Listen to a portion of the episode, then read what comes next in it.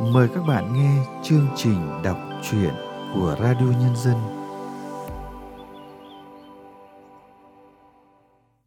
Thưa các bạn, Qua ngõ mùa xuân của tác giả Hoàng Hiền là một câu chuyện xinh xắn và ấm áp tình cảm gia đình qua những biến cố càng thêm thương quý cái nóng ấm của máu mủ ruột già làm trụ đỡ cho ta trong cuộc sống vốn vô thường này sau đây chúng ta cùng lắng nghe câu chuyện qua sự thể hiện của vân an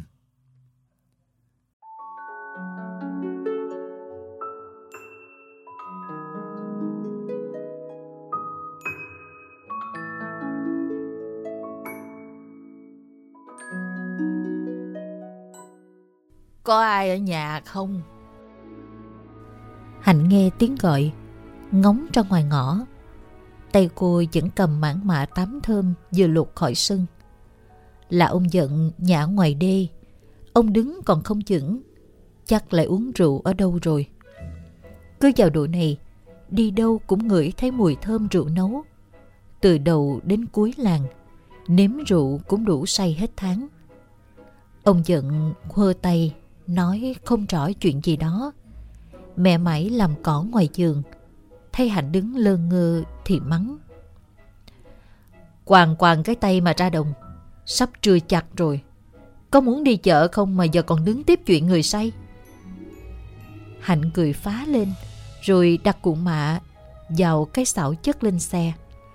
Vừa chằng buộc xong, thì thiếm thu hớt hải dừng xe máy ngoài cổng, nói như quát. Con Hạnh đâu? Còn cấy với hái gì? Lên ngay bệnh viện huyện xem bố mày ngã xe gãy chân rồi kìa. Hạnh tá quả. Thì ra ông giận đến báo tin bố cô ngã xe mà tiếng được tiếng mất mãi. Rồi à, mẹ chạy dội vào, chân tay quýnh quắn. Hạnh lột đôi xà cạp, hạ xảo mạ trên xe xuống. Mẹ con thím cháu cứ thế mà đi, cổng nẻo không kịp đóng. Cứ theo đường sông Máng mà lên quyện. Bố nằm trên băng ca, chân trái nẹp tạm bằng hai cái đũa bếp nhà ai đem cho mượn. Chưa chi mẹ đã khóc trưng rức lên. Khổ dưa, dưa với chả hấu. Đã bảo để người ta đến nhà cân hết đi cho thì không chịu. Tham lấy dài giá làm gì? Thiêm thu an ủi. Thôi bác, Ai muốn thế? Năm xuôi tháng hạn. Cuối năm hạn thế này là nhẹ. Sao lại sống dài ăn hết của mới đi? Giờ cả đau chân chứ có đau miệng đâu. Bố nghe thím nói thì bật cười. Gớm chữa chuyện đàn bà con gái. Cứ ầm ầm hết cả lên. Con Hạnh chạy ra ngoài kia, mua cho mẹ với thím mẹ con dịch để mà họp chợ. Dạo ôi!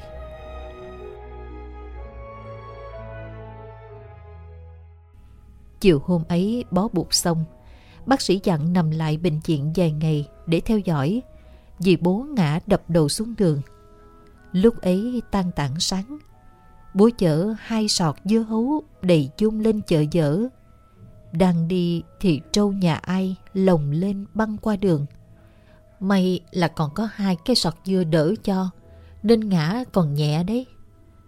Bố kể rồi thở dài, bảo định dẫn mẹ mày đi chùa Hương mà hỏng hết kế hoạch rồi. Tháng trước bố đã nhờ người mua giúp mảnh giải lụa Hà Đông cho mẹ mấy áo dài. Định bụng hôm nay ra chợ sẽ mua cho bà đôi chép nhung với cái nón thêu mới. Ai ngờ Mẹ với thím đã về nhà để lấy áo quần, chăn gối cho hai bố con và đi cấy nốt mảnh ruộng ngoài gò bái bệnh viện thưa vắng. Phòng bệnh 6 giường, nhưng chỉ có hai bệnh nhân. Giường bệnh bên kia là bà cụ Hân. Nghe chị giúp việc kể, bà gần 90 tuổi rồi. Răng chẩn đều tăm tắp, đen nhánh. Tóc dài bạc phơ xõa ra trên gối. Đây là nằm viện, chứ nếu ở nhà, sáng nào chị cũng phải chải tóc. Thêm một cái lọn giải độn chỗ tóc heo rồi mới bọc khăn dấn lên đầu. Bà lẫn hay lắm, con cháu trong nhà lúc nhớ lúc quên tên. Cháu ruột thì tưởng người chân, mà người tận đấu tận đâu đến chơi, lại cứ gọi cho tiền đi đường uống nước. Tiền cụ cuộn kỹ, cất vào túi áo, rồi cài ghim băng lại đây này. Chị vừa nói vừa nắng nắng hai túi áo bà cụ. Chị lại tiếp.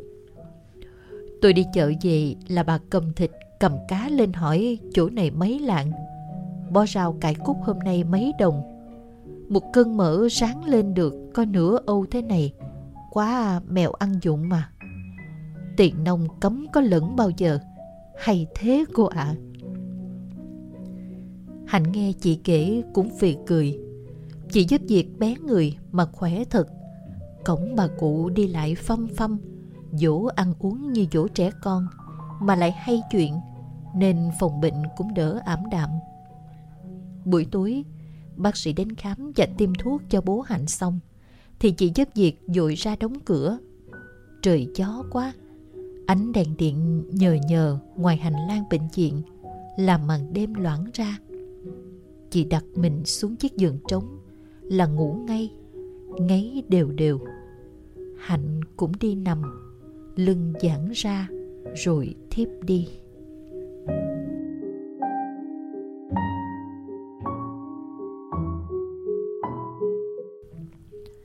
Nửa đêm, nghe tiếng lao sao, Hạnh tỉnh giấc. Tiếng bà cụ Hân ngực ngừ ho. Hạnh dụi mắt, thấy chị giúp việc đang giữ chặt lấy hai chân bà. Bà cụ gồng dậy, chị ta lại nằm đè cả người lên, tay bịt miệng, tay ghi bà cụ nằm hẳn xuống. Bà cụ cố gắng nhõm dậy nhiều lần nhưng bất thành. Hạnh muốn lên tiếng, nhưng cô không biết mở lời ra sao. Cô đành đứng dậy bật điện. Chị giúp việc bình tĩnh bước xuống giường, còn bà cụ lại nằm im như đang ngủ. Hay là Hạnh nằm mơ? Rõ ràng Hạnh thấy rõ mùng một, đêm chỗ đen đặc, nhưng ánh sáng ngoài hành lang hắt vào đủ rõ. Hạnh bần thường tắt điện, kéo chăn, giấc ngủ đến chập chờn, lòng đầy thắc mắc. Sáng hôm sau, Hạnh dậy sớm định đi mua đồ ăn cho bố, thì chị giúp việc nói giờ này chưa ai bán đâu. Khu này tôi rành lắm. Giờ này ra đường chỉ thấy người ta dẫn chó đi vào buổi sáng thôi.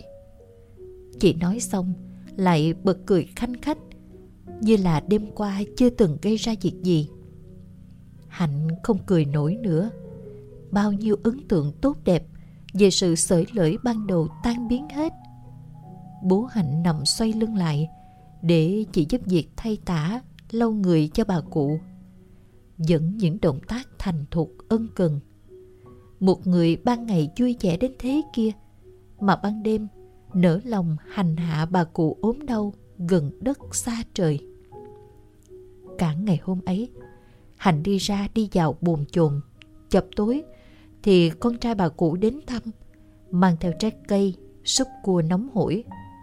Người đàn ông trạc tuổi bố Hạnh trong lịch sự, khá giả và tỏ ra thương mẹ vô cùng. Ngồi đến khuya thì ông ta chào mọi người ra về. Hạnh chạy theo xuống dưới sân bệnh viện.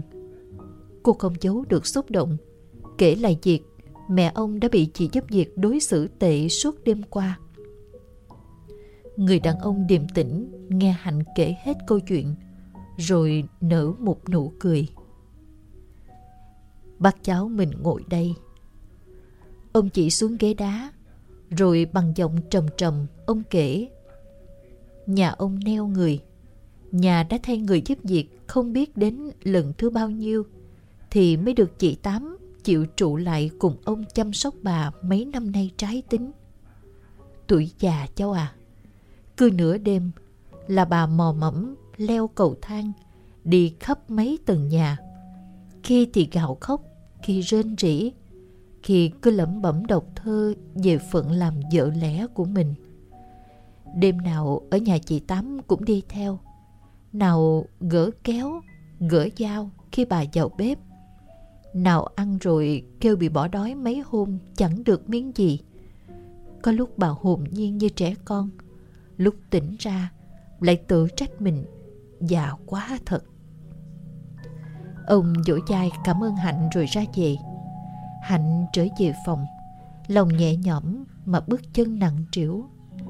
Chị Tám đã ngáy đều đều. Hạnh kéo chăn đắp cho bà cụ. Đột nhiên bà nắm lấy tay Hạnh. Khiến cô giật mình. Bà dặn, Nhớ bế con về chơi với mẹ. Mày đi lấy chồng xa quá, Chẳng bao giờ mẹ được bắt canh cần Hạnh gật đầu dạ dân cho bà cụ yên tâm. Đêm ấy, Hạnh cũng ngủ say.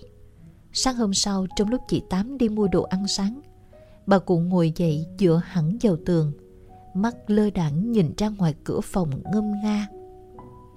Một đêm là trống năm canh. Tôi kể ngọn ngành cho chúng bạn nghe. Rồi cứ thế bà kể về thời son trẻ, Bị anh trai đem gán nợ cho nhà giàu làm lẽ người ta. Bưởi rụng trong giường, Con cái bà không được nhặt. Tép với ao sâu không được cất ăn. Ngày Tết không có miếng bánh chưng. Hai đứa con không có nổi manh áo mới. Chồng ghen Vợ cả ghét Nửa đêm bà đã khóa trái cửa, Vẫn bị chồng dở ngói vào nhà, Đánh cả mẹ cả con. Đêm nào đấy cũng tối đen và lạnh buốt như đêm nay. Bà cho hai đứa con ngồi vào chiếc thúng. Thúng bên kia đựng vài ống gạo, Bọc quần áo với cái nồi nhôm. Đêm không ánh sáng, Bà gánh hai đứa con dò dẫm bước đi. Trèo bao nhiêu đèo nẻo, Lội qua bao ruộng đồng. Gớm khổ chưa, Có chuyện đêm gánh đêm gồng Mà ngày nào cũng kể. Qua cái đêm như thế Thì bây giờ cụ mới có con gái đi du học, Rồi lấy chồng tận trời Tây Con trai chủ tiệm vàng như bây giờ cụ nhỉ? Chị Tám sách toàn ten. Cái cà mèn đựng phở vừa về đến Đã nói ào ào. Khiến bà cụ Hưng bỗng như bừng tỉnh Ăn xong bát phở liền hỏi chị Tám hôm nay bác sĩ đã cho về nhà hay chưa. Chừng như chỉ chờ có thế, chị Tám dội đáp. Cụ khỏe lắm rồi, bác sĩ cho về tha hồ ăn Tết. Rồi chị quay sang nháy mắt với Hạnh nói nhỏ. Cụ hay dỗi lắm. Mỗi lần dỗi lại đòi vào bệnh viện nằm. Bác sĩ ở đây đều quen mặt cả.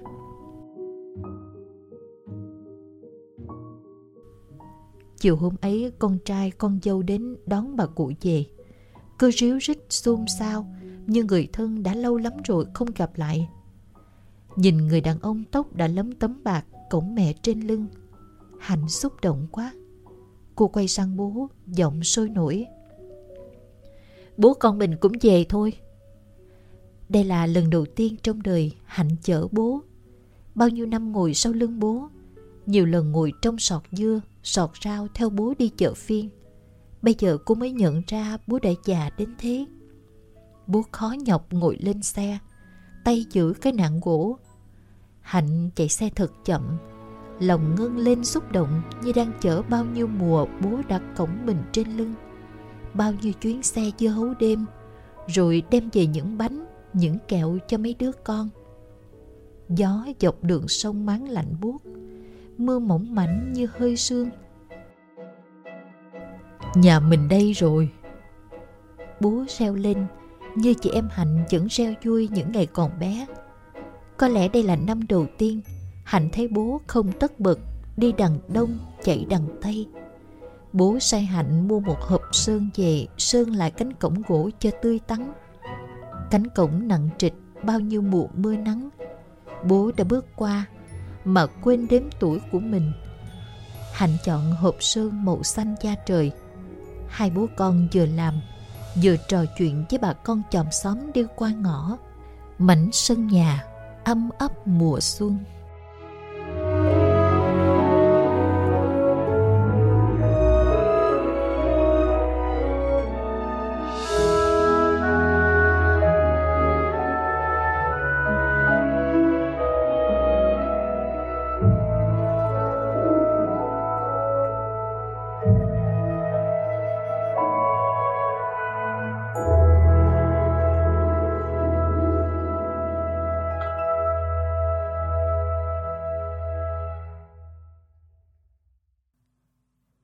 Các bạn vừa nghe xong truyện ngắn Qua ngõ mùa xuân của tác giả Hoàng Hiền qua sự thể hiện của Vân An. Sau đây, chúng tôi mời các bạn nghe nhận xét của nhà văn Võ Thị Xuân Hà về tác phẩm này. Tác giả đặt tên chuyện là Qua ngõ mùa xuân thì chuyện đúng là có mùa xuân lướt qua thật. Một chuyện ngắn nhẹ nhàng tựa cơn gió xuân. Có hai cốt truyện chứa trong chuyện ngắn này. Một chuyện là tuyến gia đình hạnh, nhân vật làm chủ thể dẫn chuyện và bố mẹ cô. Một chuyện là của gia đình bà cụ cùng phòng bệnh với bố Hạnh. Sẽ không có gì đặc sắc nếu tác giả chỉ đơn thuần kể chuyện bố Hạnh bị tai nạn phải vào viện, rồi thì cô và mẹ hớt hải lên bệnh viện chăm sóc. Cũng sẽ không có gì đặc biệt nếu chỉ là chuyện bà cụ cùng phòng bệnh, với những hành động kỳ quặc của chị giúp việc với bà cụ vào ban đêm, sự điềm đạm ân cần với mẹ của con trai cụ, một người đàn ông từng trải thành đạt. Nhưng cái chính là tác giả đã khéo léo, đan cài chi tiết cho các nhân vật đi lại, suy nghĩ, hành động trong một không gian mang tính thiện, khiến cho độc giả khi đọc và lắng nghe chuyện ngắn này được đắm mình trong cái không gian mang tính thiện đó. Đây là lần đầu tiên trong đời Hạnh chở bố. Bao nhiêu năm ngồi sau lưng bố, nhiều lần ngồi trong sọt dưa, sọt rau. Theo bố đi chợ phiên, bây giờ cô mới nhận ra bố đã già đến thế. Bố khó nhọc ngồi lên xe, tay giữ cái nặng gỗ. Hạnh chạy xe thật chậm, lòng ngân lên xúc động, như đang chở bao nhiêu mùa bố đã cõng mình trên lưng bao nhiêu chuyến xe dưa hấu đêm, rồi đem về những bánh, những kẹo cho mấy đứa con.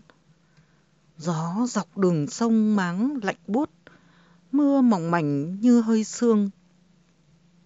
Rồi tiếng reo của người bố khi từ bệnh viện được về, nhà mình đây rồi. Và hình ảnh hai bố con ngồi sơn lại cái cổng đã cũ để chuẩn bị đón Tết.